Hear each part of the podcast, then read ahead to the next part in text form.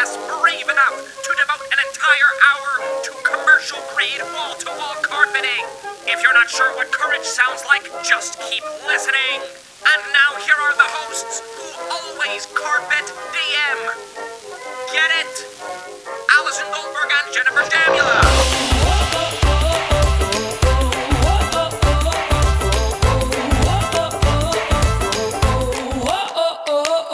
Hello, people of the internet. It's Allie. It's Jen.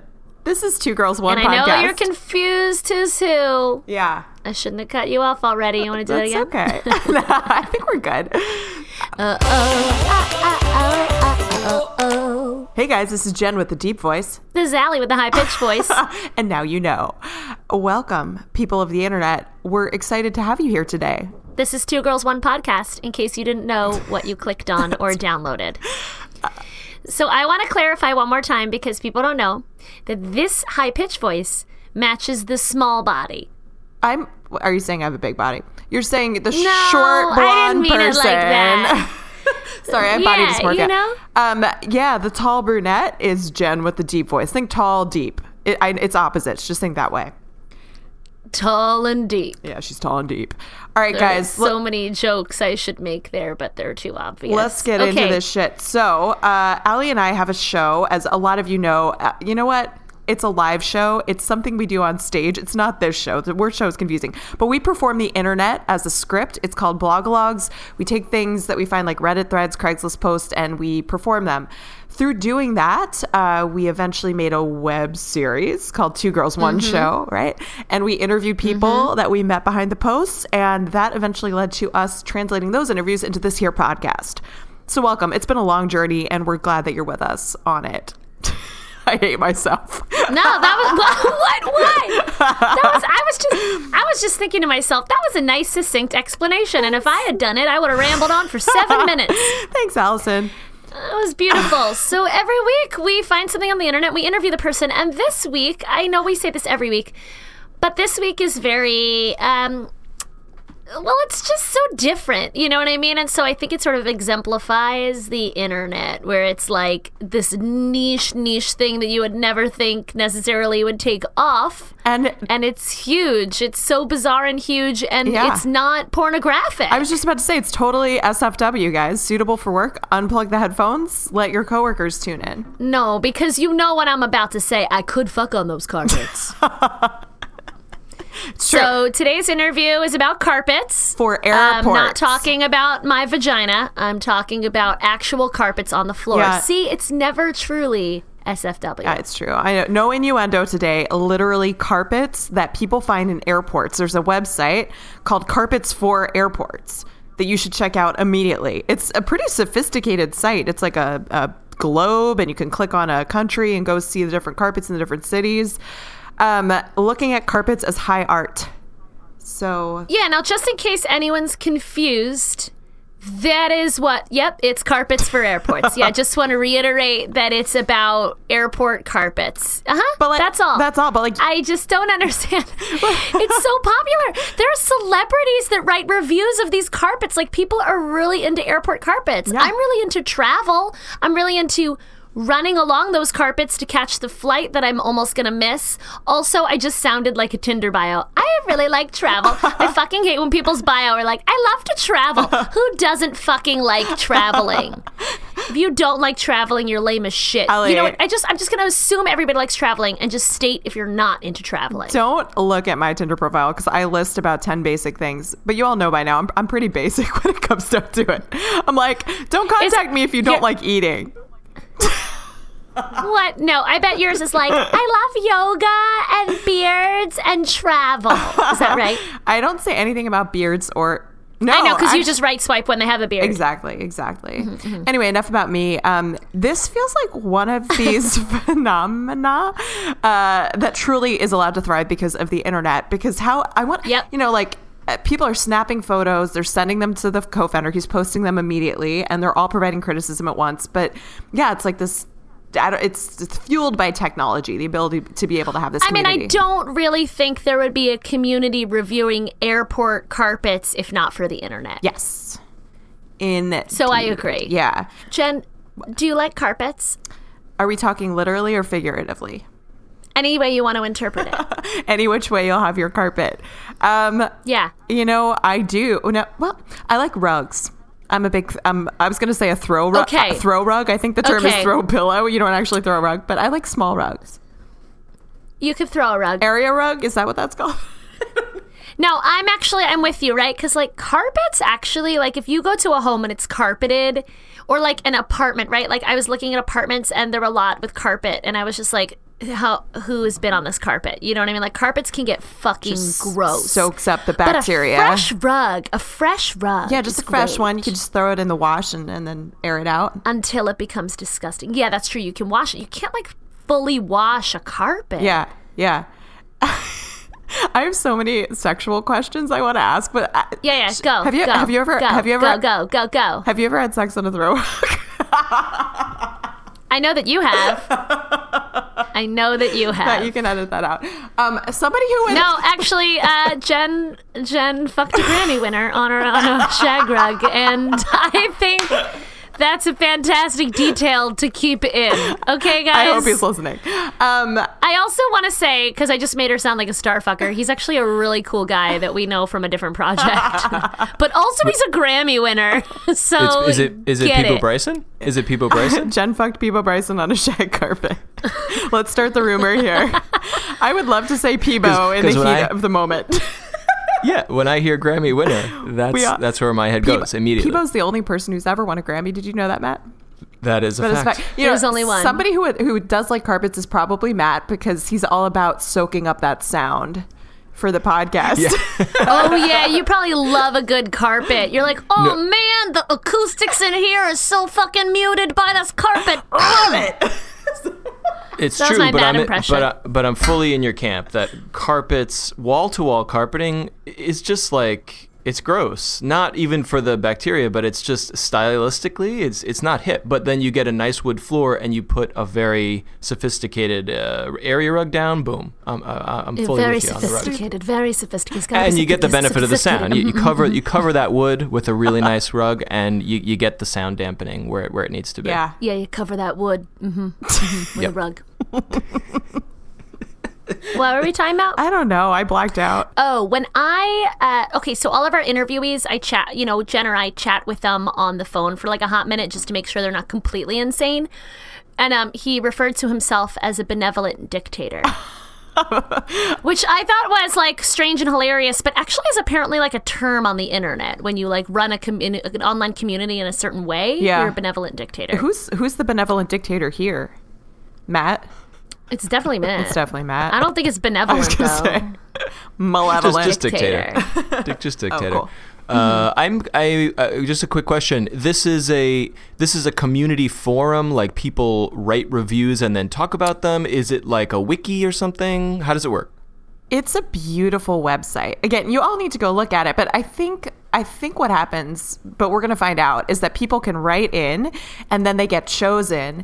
And it's a very well-designed site, so it's hard to tell who wrote it exactly. It's not like attributed to specific people, but I think the founder takes their comments into consideration when he's writing the description. Got it. Okay, yeah. So that's the benevolent dictator. Yes. Like, hey, I went to this airport and this rug was amazing, 4 out of 5 stars. And then you send that to this gentleman and he says, great, this is a good review. I'm going to put on the site. It becomes part of the legend of this database. That's right, but it's almost, it looks like an art website or something. So it's not, it's less like Yelp and more extremely curated.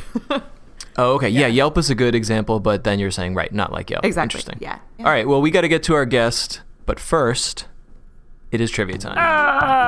I want you guys to know that I always complain that I'm terrible at trivia, but actually I'm just really down on myself. And we have a fan chat room, and they ran the numbers, and actually I'm doing pretty well at trivia. You're actually winning at trivia. Well, actually, I wouldn't say I'm winning. I just think both of us suck really badly, but you actually suck more than I do. I do, but I'm overly confident. Apparently, yeah, you're confident. I'm not confident. And we're both terrible because apparently I've gotten like 3 right ever, but you've gotten 1 right ever.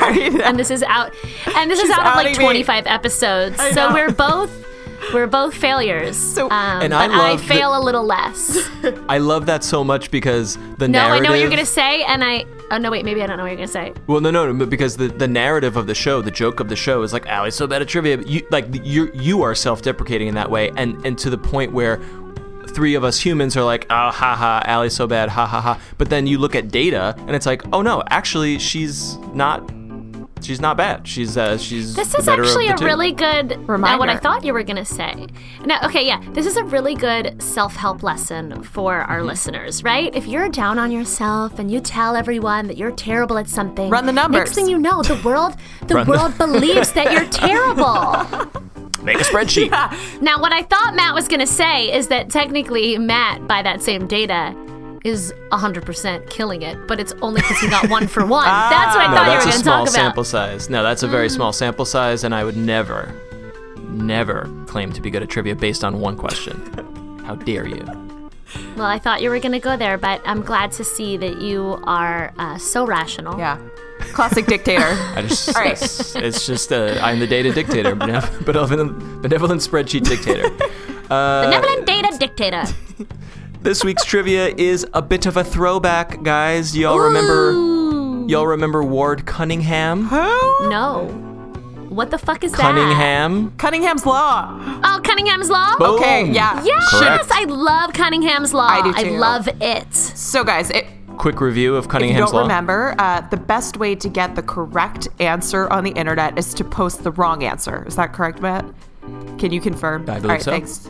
That is Cunningham's Law, and he comes up again today because I did a little more research into him, and he is actually a very important programmer, computer scientist, very active during the early internet, and he comes up today in relation to our airport episode.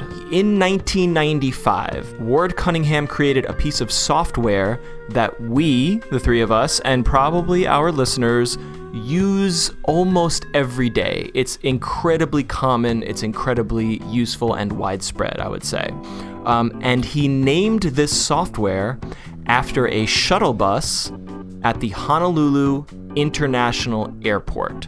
So there is something about riding on this bus or looking at this bus at the time when he was developing this very important, a piece of software that came to be very important to us and the internet. He named it after the bus from an airport in Hawaii. What is the software? And bonus points if you can get the connection to the bus. Java. Ooh. Mm. Okay, he created software that he named after a bus in Hawaii. Correct. You are not correct. You didn't get the trivia. I'm just saying your statements are correct. Oh, okay. Thank you. I thought I had already won. I was waiting for my prize.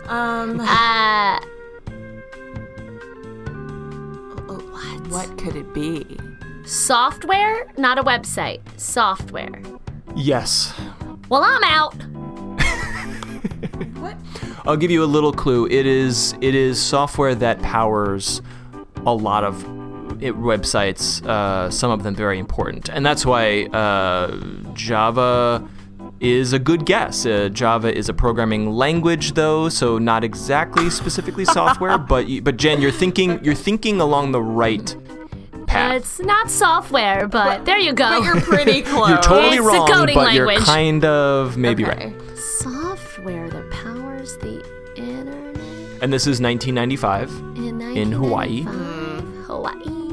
Did you guys know that the national fish of Hawaii is a humu humu nuku nuku apua'a?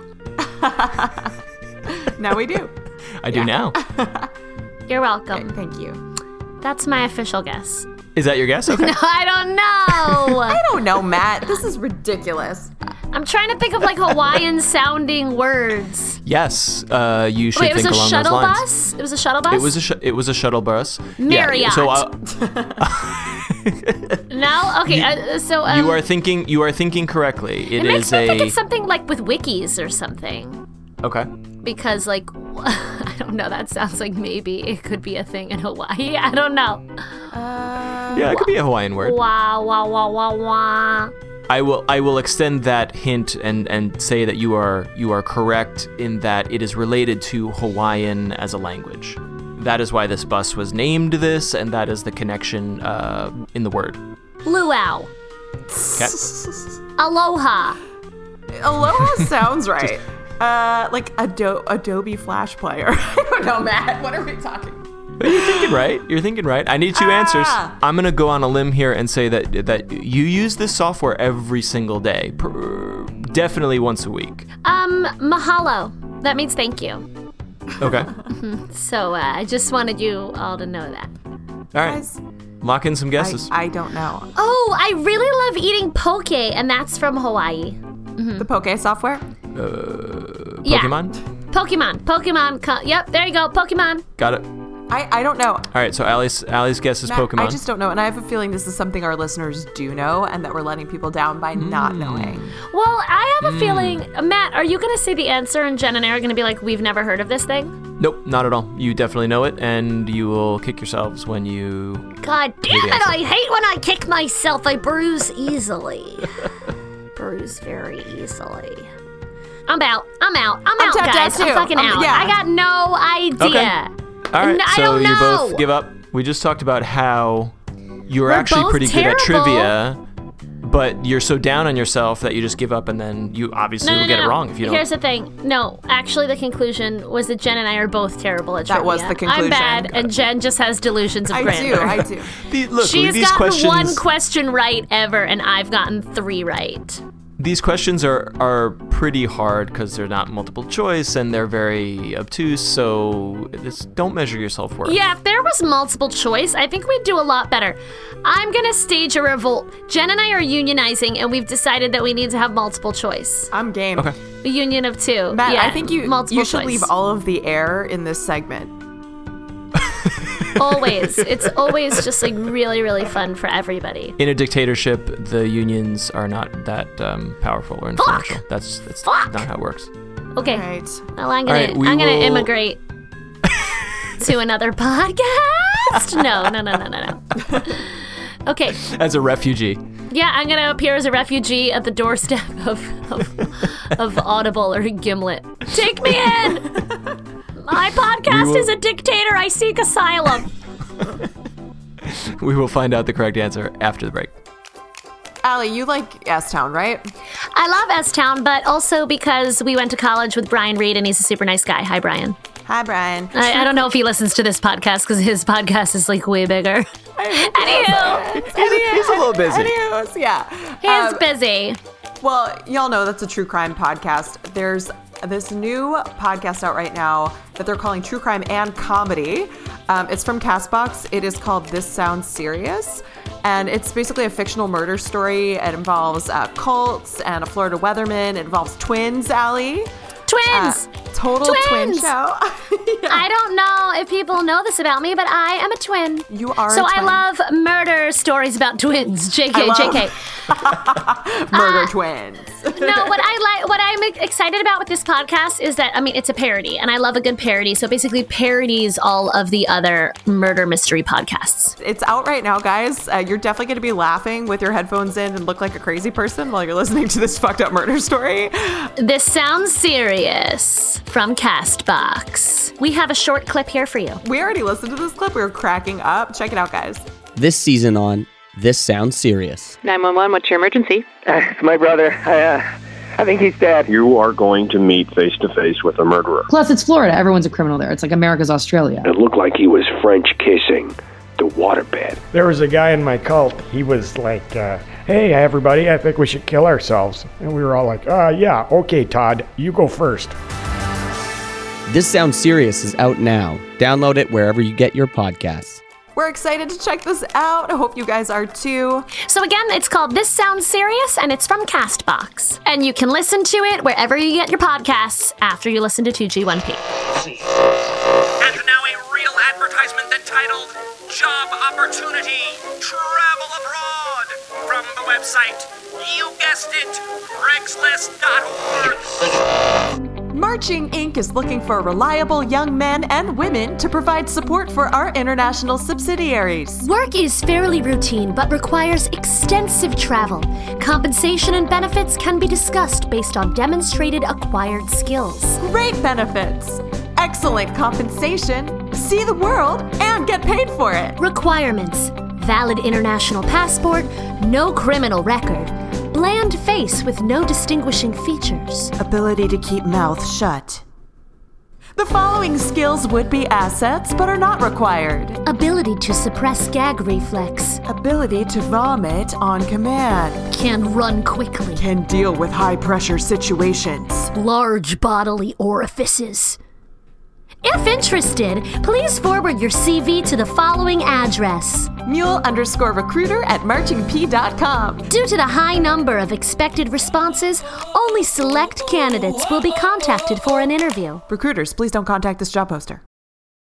I'm gonna sign up for that. Me too, Jen. It's time for us to travel the world. I've already emailed. Okay. I see no red flags whatsoever. Zero. I'm pretty good at reading those on the online. How are the orifices, though?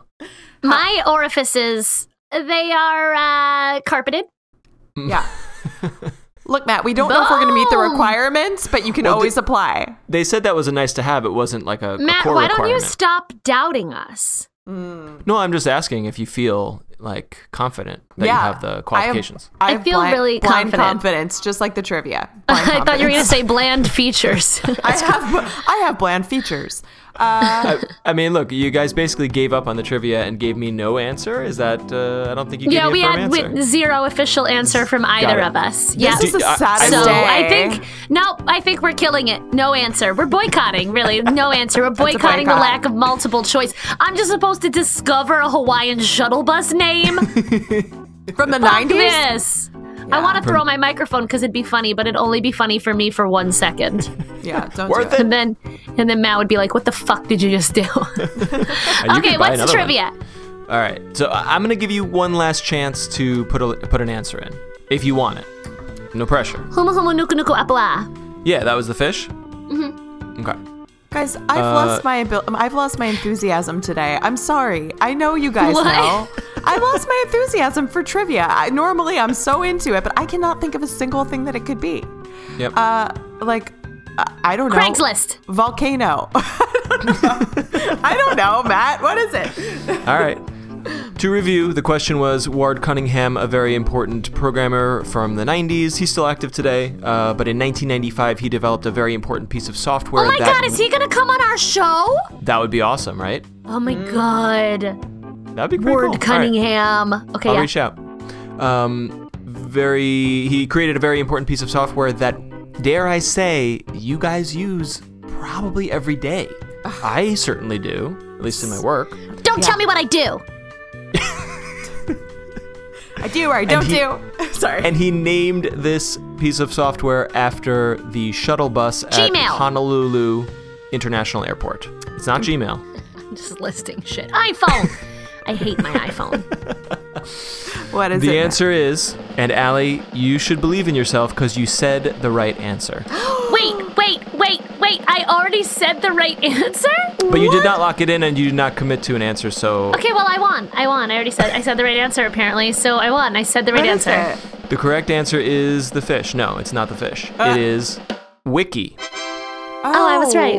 Fucking shitballs. I was totally right. You were fucking right, man. Wiki. The whole time I was thinking it's got to be something with the wiki. Wiki is a Hawaiian word, and the shuttle bus at the airport is called the Wiki Wiki, which in Hawaiian means fast or quick.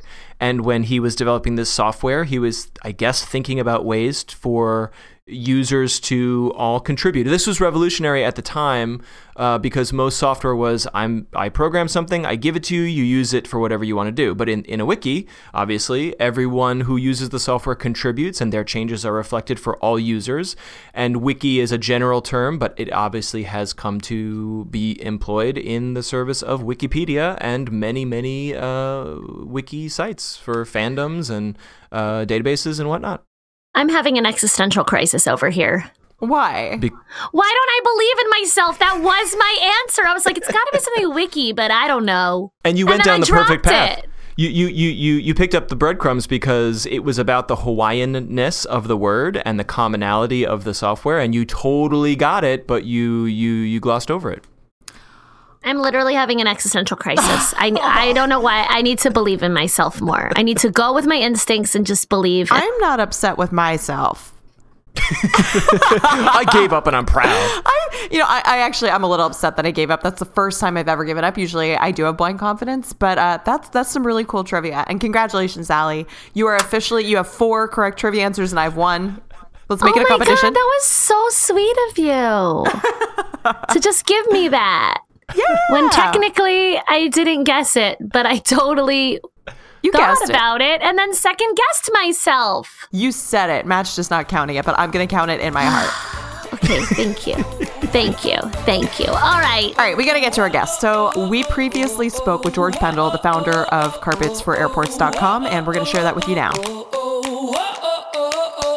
Welcome, George. Hello. Hi, thanks for joining us. It's my pleasure. All right. Well, we'd love to kick it off by just hearing you describe the site in your own words. What is Carpets for Airports?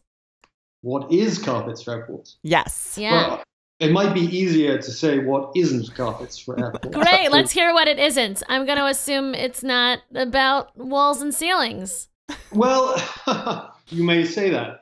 But Carpets covers a very large, not only surface area, but area of aesthetic practice. Of Carpets, the what practice? Aesthetic. Aesthetic. Got it.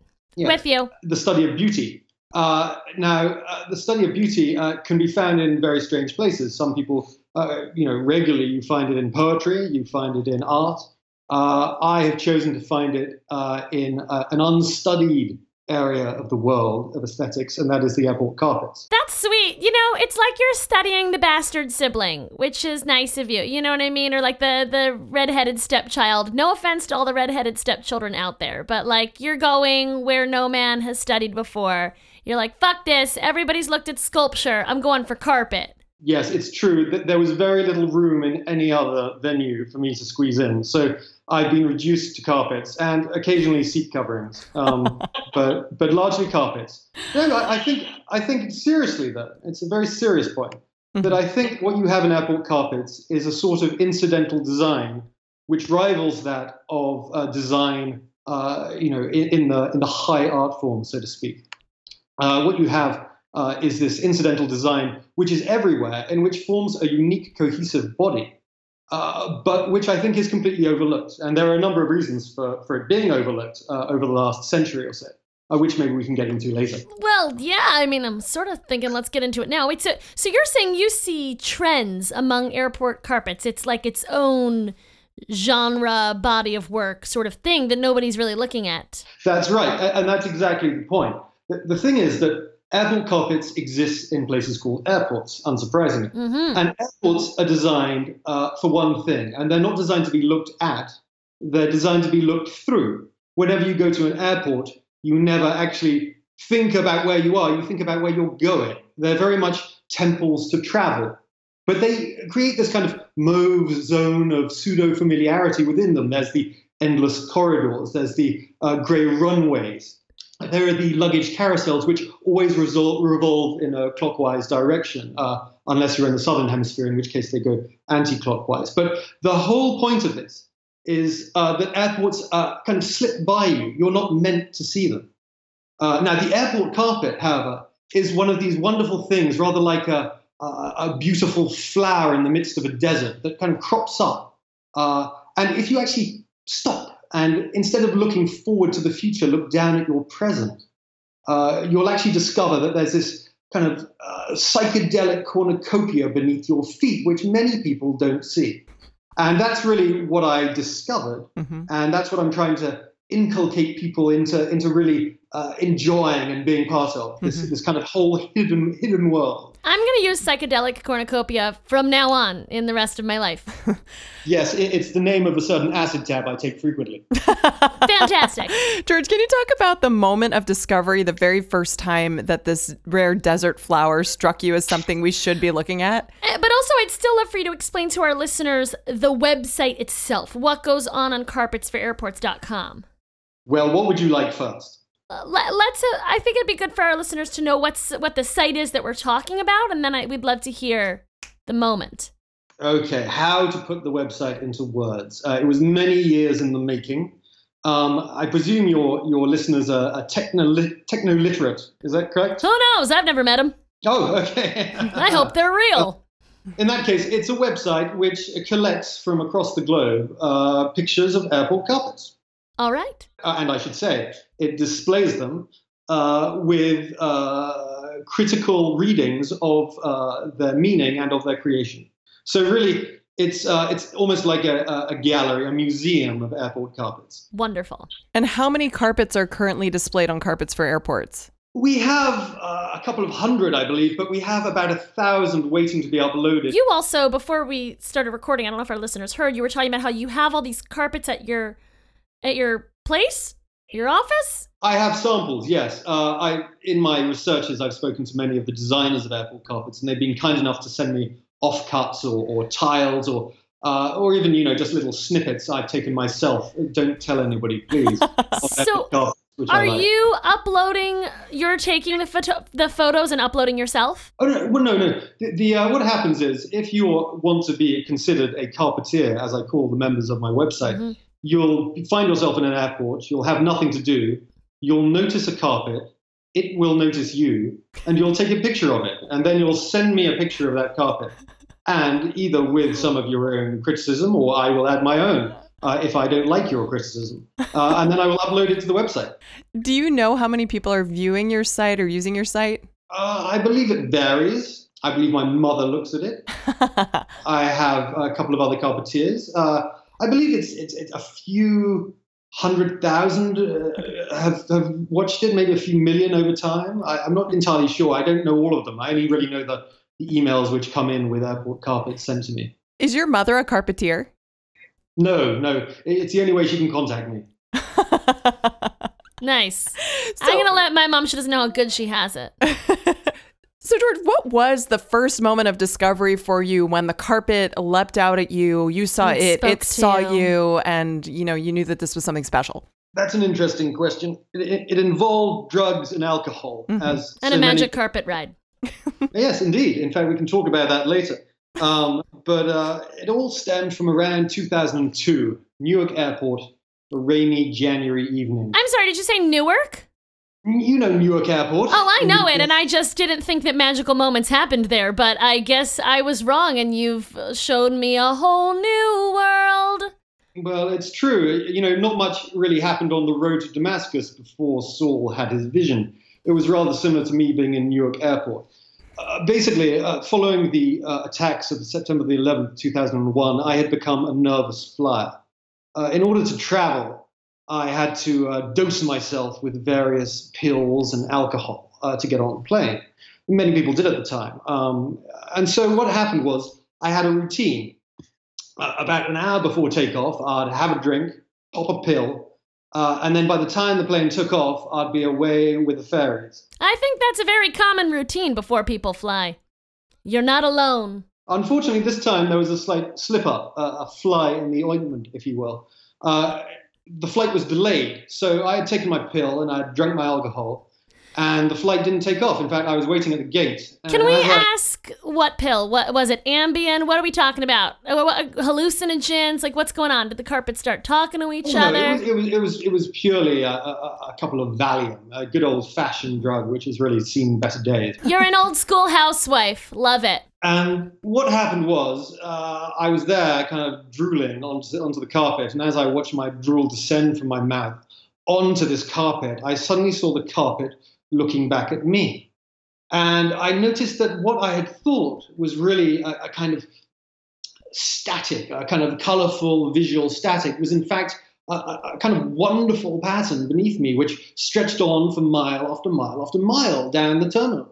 And I realized that airport carpets, so long overlooked, were in fact the largest visual art medium in the world. And it was really there in Newark Airport, as you say, not a place renowned for its kind of magical moments, that I started understanding and collecting airport carpets. So it all began in Newark, but then where did the journey go from there? Well, I was flying to Heathrow, so I went to Heathrow. Fair. I was being a little bit punny. How's the carpet in Heathrow? Oh, well, very interesting. They've since replaced it, but what you have to understand is every airport carpet is political. Every airport carpet is a gateway to a country.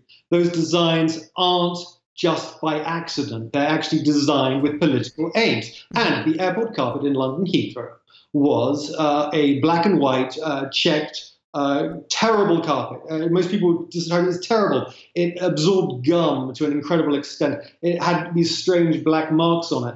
So what was the political message there? Well, it was that you are entering a country of obstructions, of traffic jams, of grayness, of really a kind of general kind of national dissonance going on. And that's what the carpet spoke. Since then, however, things improved until recently. So they replaced it with a slightly better carpet. But now, following Brexit, I'm not sure what the carpet will be. I'm desperate to go back. And is this what the designers say when you speak to them, that they're really thinking this through? Well, what you have to understand is the designers work in consort with the airport managers. And the designers, many of them are art school graduates. This is often a job which you can get, which pays the way. So a lot of them aren't exactly oblivious to the hidden messages which can be passed over in simple industrial design. And the airport managers, of course, answer to an authority higher than themselves in government. So, yes, this does occur, yes. What are some of your favorite carpets across the world? Oh, my goodness.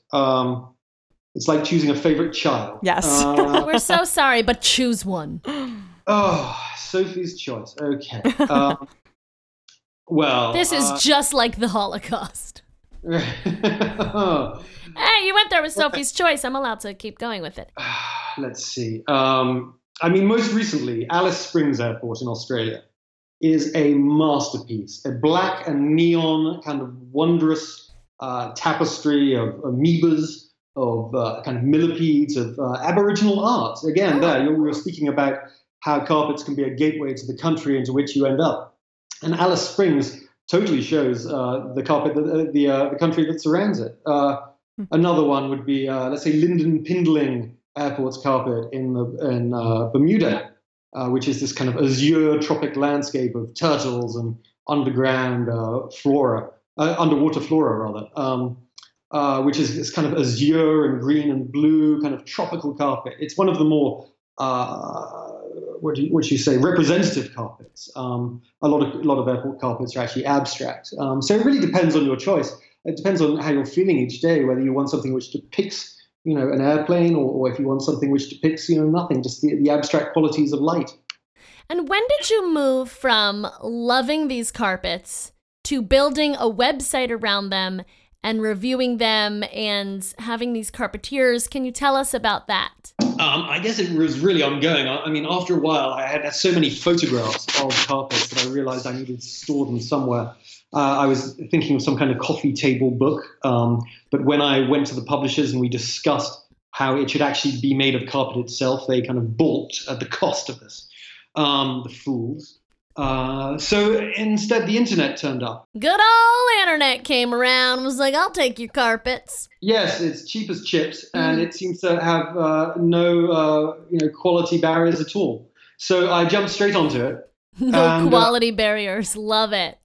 Okay. Yes, and around 2008, we had a team of programmers working hard to create the site, and by 2009, we had created the site in what I believe is still the cutting-edge technology of Flash.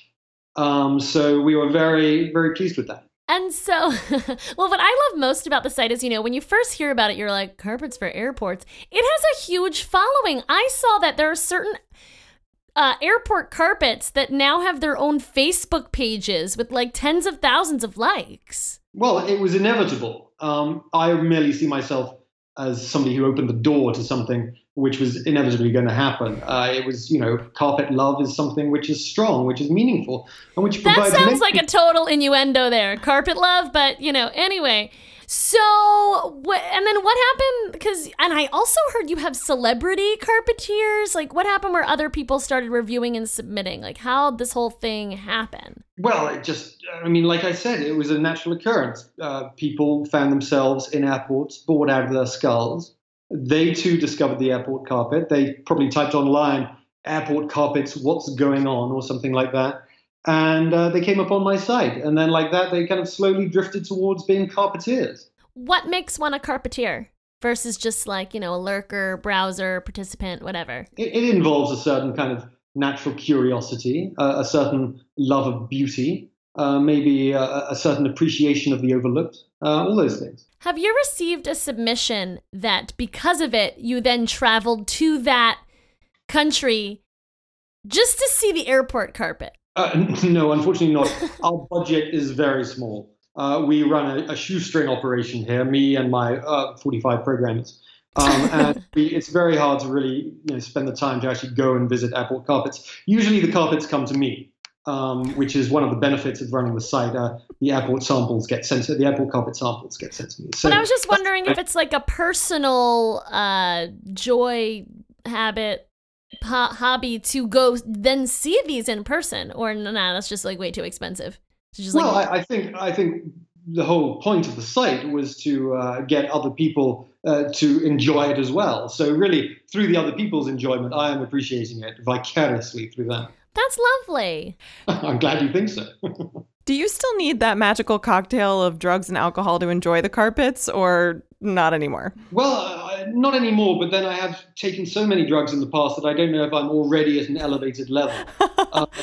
Probably. Well, I don't think you do. I mean, I think airports in and of themselves are strange, kind of hallucination-inducing places. Often there's jet lag, often there's bad food, often there's just the general funk of an airport, which can already put you into a strange state of mind. I mean, also there's this thing that carpets and flight go back millennia. I think we're all naturally drawn to the fact that airport carpets are fascinating things. We just don't know it yet. Interesting.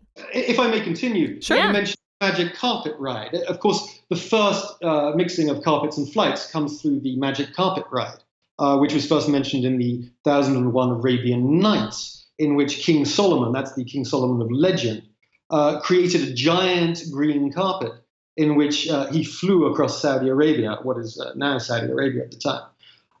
And so really, there's something intrinsic. It's rather like one of these classic tropes in stories that has happened for centuries, for millennia. And the reason for airport carpets being fascinating things is that they have this historical link to flight.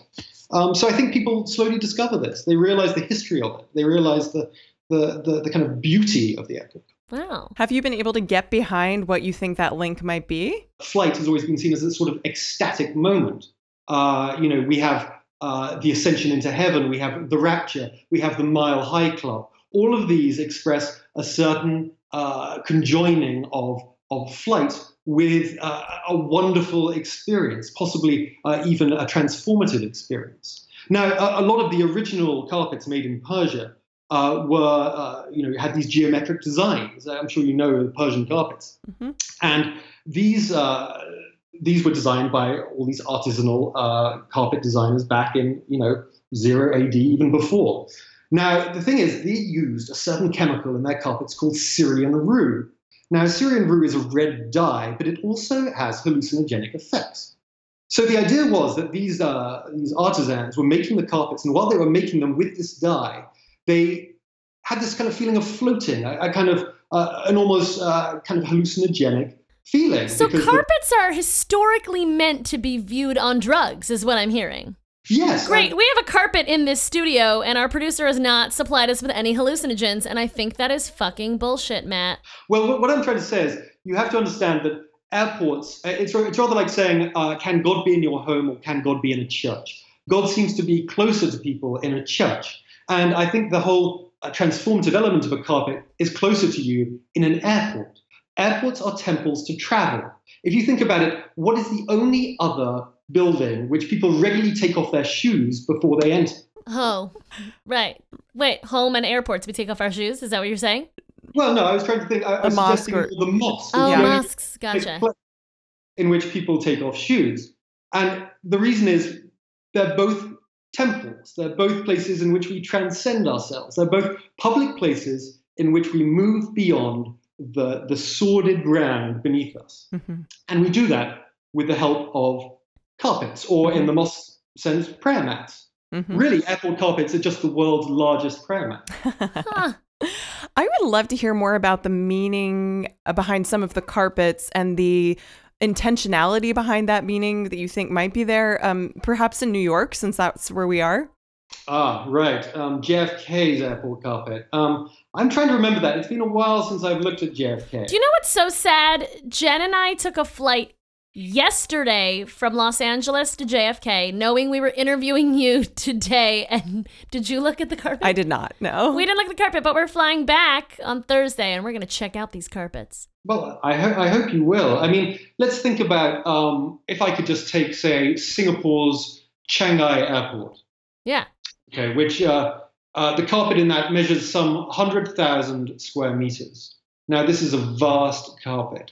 And it's basically a series of strips, black and white, stretching down the whole length of the terminal. Now, if you can imagine what I perceive, I've never actually spoken to the designer of it, but it's obvious what it means. And the idea is that it's rather like falling out of a window at the top of a Singapore skyscraper. And the effect is very similar. It's to move people through the airport as quickly as you can. It's a visual trick which the airport managers are playing on you. It's the idea of hurrying you through the airport as if you were falling out of a tall tower. So that's Singapore, Shanghai. I have a question. Are there airports that do not have carpets? Well, yes. I mean, I don't like to talk about them. All right. Sorry. We'll move on. You know, you have places like even in the home of flight, Leonardo da Vinci Airport in Rome has an appalling terrazzo, as you would imagine, presumably because of the links between the terrazzo mafia and the airport management systems in Leonardo da Vinci Airport. But what the problem about terrazzo or cement or wood, even in some Norwegian countries, God help us, they just don't offer the same. They don't offer the same to your foot. They don't offer the same to your eye. They are, in many respects, just appalling floor coverings. But then you get into slightly trickier ones. For instance, Alaska's Fairbanks International Airport. Now, this is... it was installed in 1975 and it's somewhere between a hard flooring and a carpet. It's more really a cementitious textile flooring, of course. Can you explain that a little bit more just so we can understand what it looks like? Well, it looks like a carpet. It feels like a cement floor. Ah, okay. Have you seen the floor at the Miami airport? It has these gold encrusted designs. Do you know what I'm talking about? No, I don't think I have. Okay. Has no one submitted the Miami airport carpet to you? Oh, I'm sure they have. It's just that there are so many airport carpets in so little time. Fair. Have there ever been any very small airports? Wait, what were you going to say about Miami? Well, just that it's a beautiful floor and the artists who made... It's not a carpet, I hate to tell you, but... Well, that's why he doesn't know about it. Yeah, probably. It's gold-plated designs, and the artist, I think her name is Michelle Oka Doner, something like that. She's this... How do you know this? Because a family member of mine, my uncle, had loved her art so much that he commissioned her to make a door in his home. Oh, whoa. So he noticed the floor at the airport. Yeah. Well, yeah. If I may interject, yes. I think she... Stick to doors and not to floors. Floors should be covered in carpet. That's the whole point. It's the only thing protecting us from the earth below in which we will be buried someday. Carpets are very important, and they shouldn't just be mocked by artists who should really be better at making doors or cupboards or anything else. Okay. So I'd love to hear about some of your favorite reviews on the site, either because they're funny or they're poignant or whatever it is. Can you tell us about some of the reviews? Well, most reviews are written by the Council of Aesthetics at Airport Carpets, which is me. So many people do suggest certain styles to it. I mean, we have a small group of carpeteers who have noticed a certain international style or have noticed a certain links towards the 1970s arcade game Pong in carpet designs. We have some Russian carpeteers who have noticed there's a certain link between suprematist artists like Kazimir Malevich and airport carpet designers. So you have carpeteers contributing from around the world, is that correct? Yes, well, by nature of the site, they have to be from around the world to contribute. Well, I was just wondering, though, like, you know, it could theoretically be a bunch of Americans just traveling, but you're saying the carpeteers are from around the world. Well, I'm saying that they are around the world when they contribute. Ah, okay. But we don't necessarily like the nationality. I don't ask for that. It's not required. Yeah. We're a very unprejudiced site. We take everyone sight unseen. Gotcha.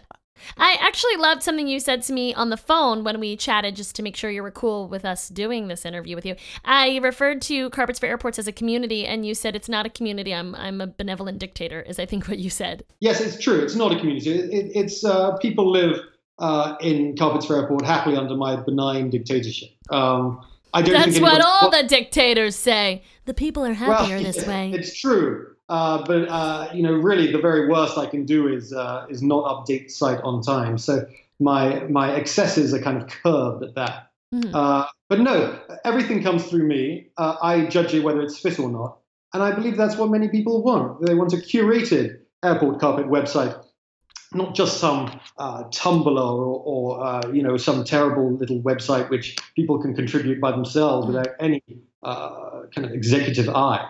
Have any reviews on your site ever encouraged an airport to change its carpet? No, and I don't think we've really we're very happy with that. I don't think a lot of airport administrations really take us seriously. I mean, notice Portland Airport. I'm sure you're familiar with the PDX airport carpet, which was a beautiful teal masterpiece, and in fact had a large following on and offline amongst the Portlanders. But that was ripped up last year. And scraps of it were sold off, and it was replaced with a poor copy of the original. I mean, people even had tattoos of this airport carpet on their back. Wait, really? Have you not done your research? I did not come across that. Did you come across that, John? They had tattoos? No, I didn't. We didn't. The airport carpet is one of the most famous airport carpets in history. I didn't know people have tattoos of this carpet. We're delinquents. We're not good researchers. I think you guys are the only two people who don't like airport carpets. This is what I'm thinking. I did not say that I don't like them. You're opening my eyes, though, again, to a whole new world. That's what we're after. Yeah. We also heard that there's some celebrity reviewers. Can you confirm or deny? I don't really keep any kind of contact with celebrities. I don't really know who celebrities are. I'm not really... a man who watches much news or really cares much about that. So no, I couldn't confirm. All I know is that everybody who works for Carpets for Airports is a celebrity in their own right. Love it. Well, it was so nice talking to you. We love the fact that you're looking at this thing that we all pass through and we all see and maybe don't notice, and really seeing this whole world behind it.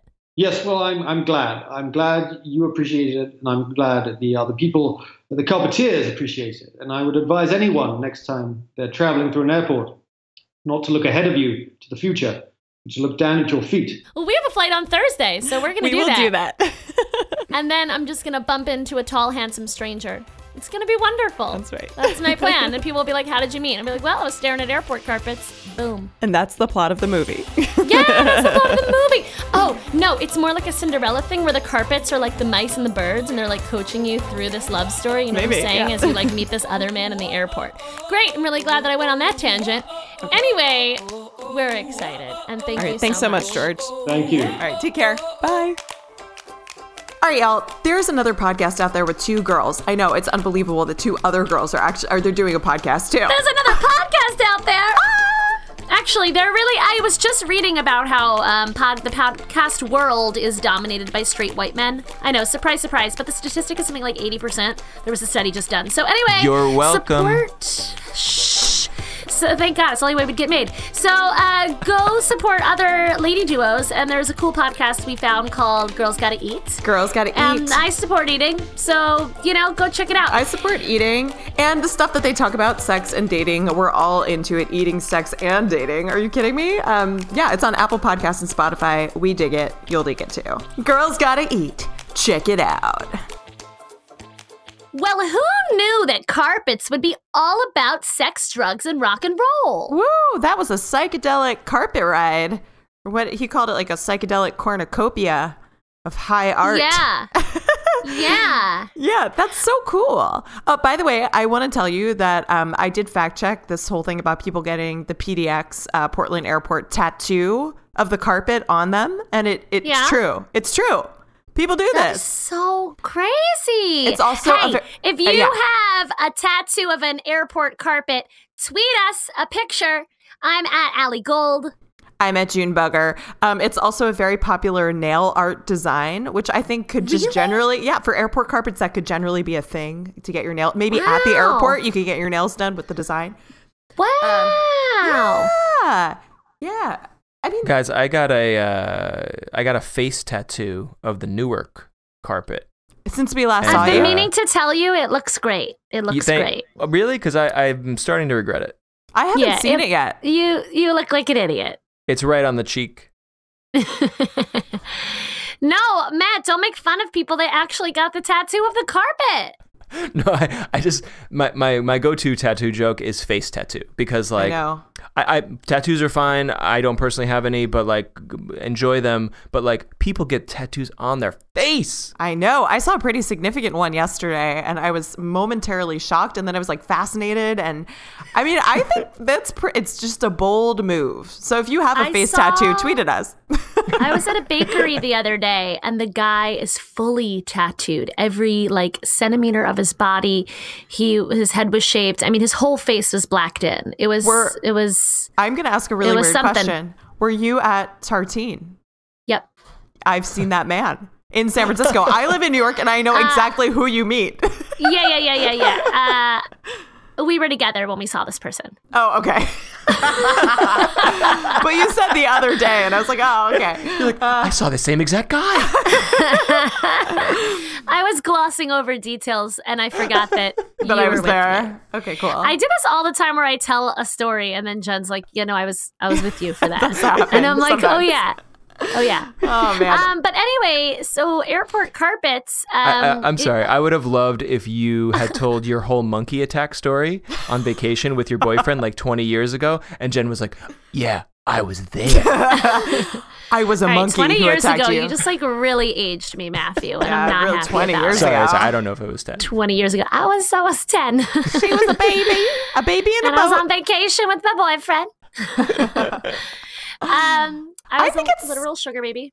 A little, yeah. I think it's really interesting to think about these carpets as truly the largest visual art medium in the world. It might not be true, but well, it was something I never really thought about. Yeah. Like, as ridiculous as this community sounds on the outside, the fact that these are commissioned. That someone does take the time to design this, and that some of them, it sounded like not all, but a lot of them have like. National or political significance, which actually makes a lot of sense, because even though I feel like most of us barely notice the carpet in the airport, it is in a way you're greeting to a foreign country. Like it could be the first thing you see when you come into another country. That's right. So, well, it actually just makes me think, how cool would it be if airports were works of art? Yes. So when you enter JFK, like what is so New York? Like I don't. That would just be super cool. It would be super cool. And just you see art around the world just when you land. And then people never go inside the country. I know. You kind of do. And I love it, because like I feel like in New York, our airports are kind of shitty. They're shit-tastic.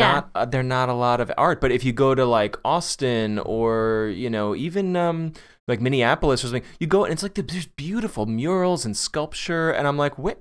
Where am I? Like, it's nice in this part of the world. Yeah, that's how it should be. It's how it should be. I think it speaks to how quickly we move here in New York. Like he was saying, like people go to airports, the carpets are intended to just not even be looked at. You're supposed to be moving forward into your travel, keep moving no matter what. And that's very New York-centric. I think that idea of just keep moving no matter what. But yeah, we should slow down. Let's get like some murals in there. New York also is just like too busy like trying to live. Like I feel like everything about life in New York is like, this is difficult and we got to get through. Like, I don't know. You can't even charge your phone here. Sorry, but it also that was not worth it. It's a city. It claims it's a city of art. It claims it's a city of art. Yeah. Yeah, well, that was. New York I was about to be a cultural center, and then we got fucking JFK in Newark. Oh, although he said he loves the Newark one. He does love the Newark. Let's do some performance art at the airport and see how it goes over. What do you think? Yeah, I think that's going to go over really well. I think that's going to be a real, it's going to be a real break for us. You know what we can do? We can do that last scene in Dirty Dancing when she runs and jumps into his arms like an airplane. And we can just do that on repeat until I fall over, because I'll be catching you because you're smaller than me. Because you're shorter than me, not definitely. Smaller. Definitely. You are, you are a shorter person, a small person, but I have a feeling. I want you to know I'm average size. She's average size. But I have a feeling if you jumped into my arms, I'm so weak arm-wise that I would probably collapse onto the airport carpet. We would collapse. Yeah. But that would be fun to watch. You are not compatible at all. Nothing works here. Maybe, what if I jump into your arms? Did you just say we're not compatible? I don't know. Matt's such a downer today. You know, I am pretty. My arms are not as weak as they look. Allie, she can lift a car.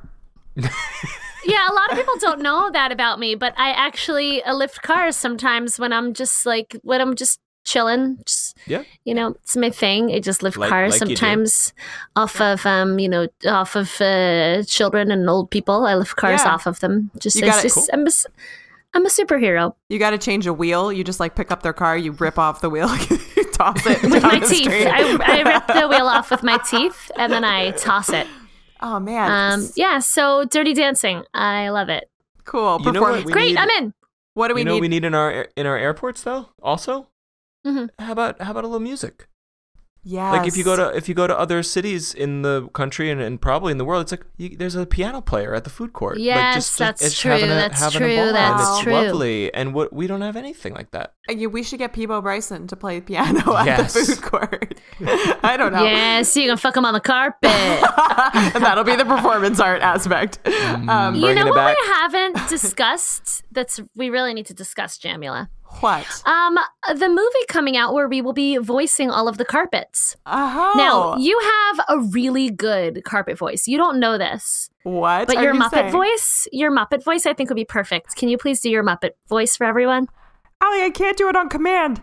It's something like that.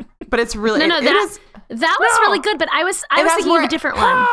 That? Yeah, that one. All right, you gotta get a little more gravel in your throat. Like that. Yeah, that's good. Which carpet do you think that is? I don't know, whatever will make me the most money. What? No, but I think we're going to voice all of the carpets in the movie. Oh, all of the carpets. All right, well, in that case... I'm going to do the smallest carpet. I'm going to do the little wee baby carpet. Then you should do the Rhode Island airport. Little carpet. I'll be the Rhode Island airport carpet. I'm going to be... Rhode Island. This sounds like a middle of the country voice. I'm just happy to be here. This is gonna be the Minnesota airport, and I'll do a little Minnesota. No, because the Minnesota airport just has to be Minnesota. Oh, okay. Well, I don't know. You're the airport that everyone's forgotten about. Stop. Hey guys. No. Which place is that everyone's forgotten about? There's a lot of countries everyone's forgotten about. Very sadly. Delaware. I'm not convinced Delaware. Oh, you're exists. Definitely that's Delaware for sure. You know what? The sequel to this movie is going to be called Definitely Delaware. I'm gonna get all of the. It's Delaware Rises again. Yes.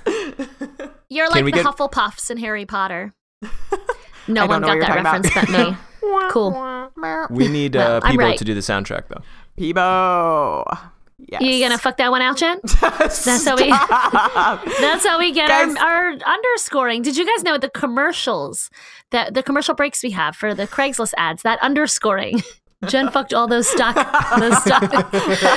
music options. That's how we got them. That's how we got them. Yeah, they're not cheap. You know what I mean? Just go right to the source. Right to the source. That's how we get all of our licensing agreements. How would you do that? Jennifer, for one, thank you. I thank you for the sacrifice that you have made for 2G1P. Sometimes you're nothing if not business people. Yeah, you got to do what you got to do. Yeah, and by do, I mean fuck. All right. All right, guys, we gotta hit the road. We got to hit the airport. Got to hit the runway. We gotta fly out of here. All right. Thank you. Hit the runway. Thank you. I knew you were searching for that. All right, folks. Well, keep in touch with us, even amidst your many travels. You could tweet at us at Junebugger. At Allie Gold, ALLIGOLD. I'm not going to spell Junebugger for him? Figure it out. Yeah. If you want to call us. We have a phone number, guys. You can leave us a voicemail, and that number is 347-871-6548. That number again, 347-871-6LIT. Or you can chat with us in our Discord chat room, which is blowing up. It's for fans. You can find us on Discord at discord.gg/2G1P. We'll see you there. Look for us on Patreon. Patreon, if you haven't heard of it, it's a little bit like Kickstarter, but you can set your contribution to be monthly. So it's super helpful for us for offsetting costs and making sure that we don't starve. So even if you contribute just $1 a month, those dollars add up because #math. Yeah, dollars equal dollars. That is patreon.com/2G1P. And if you enjoy the podcast, please, please, please, I know it's dirty AF, but share that shit. Send it to your friends. Every share really helps grow the audience, which means that we can keep making this. Yeah, y'all. All right, we'll see you. I mean, we'll talk to you. You'll listen. This is a podcast. Next time. We'll talk at you next week. Bye. Number's One Podcast is hosted by Jennifer Jamula and Allison Goldberg and fed through a random number generator. Edited by Matt Silverman in New York City. Production assistance is provided by thepodglomerate.com. This show is a production of The Daily Dot, the #1 source for in-depth reporting about life on the internet. Two more things.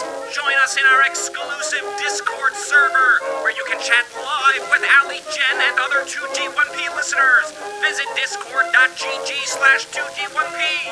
That's discord.gg/2G1P. And join our chat room or create an account. It's absolutely free. Speaking of things that are free, making this podcast isn't. If you enjoy this show, consider contributing $1 to $2 per month on Patreon to help offset our production costs. Visit patreon.com/2G1P to give us your money. Support quality internet programming. That's patreon.com/2G1P. Great news! You can listen to new episodes of Two Girls, One Podcast 1 week early. What is this sorcery? Just download the free TuneIn app and fire up Two Girls, One Podcast to get fresh episodes 1 week before your loser friends. Your friends are so lame for being 1 week behind. I know, right? Wait, what's the catch? There's no catch. TuneIn lets you listen to awesome podcasts. Like ours. 1 week before anywhere else, absolutely free. Whoa, dude. The next episode of the show is probably already there. Yo, this is some freaky time traveling shit. I'm gonna listen to next week's show so I can find out what we're gonna say. Technology is weird.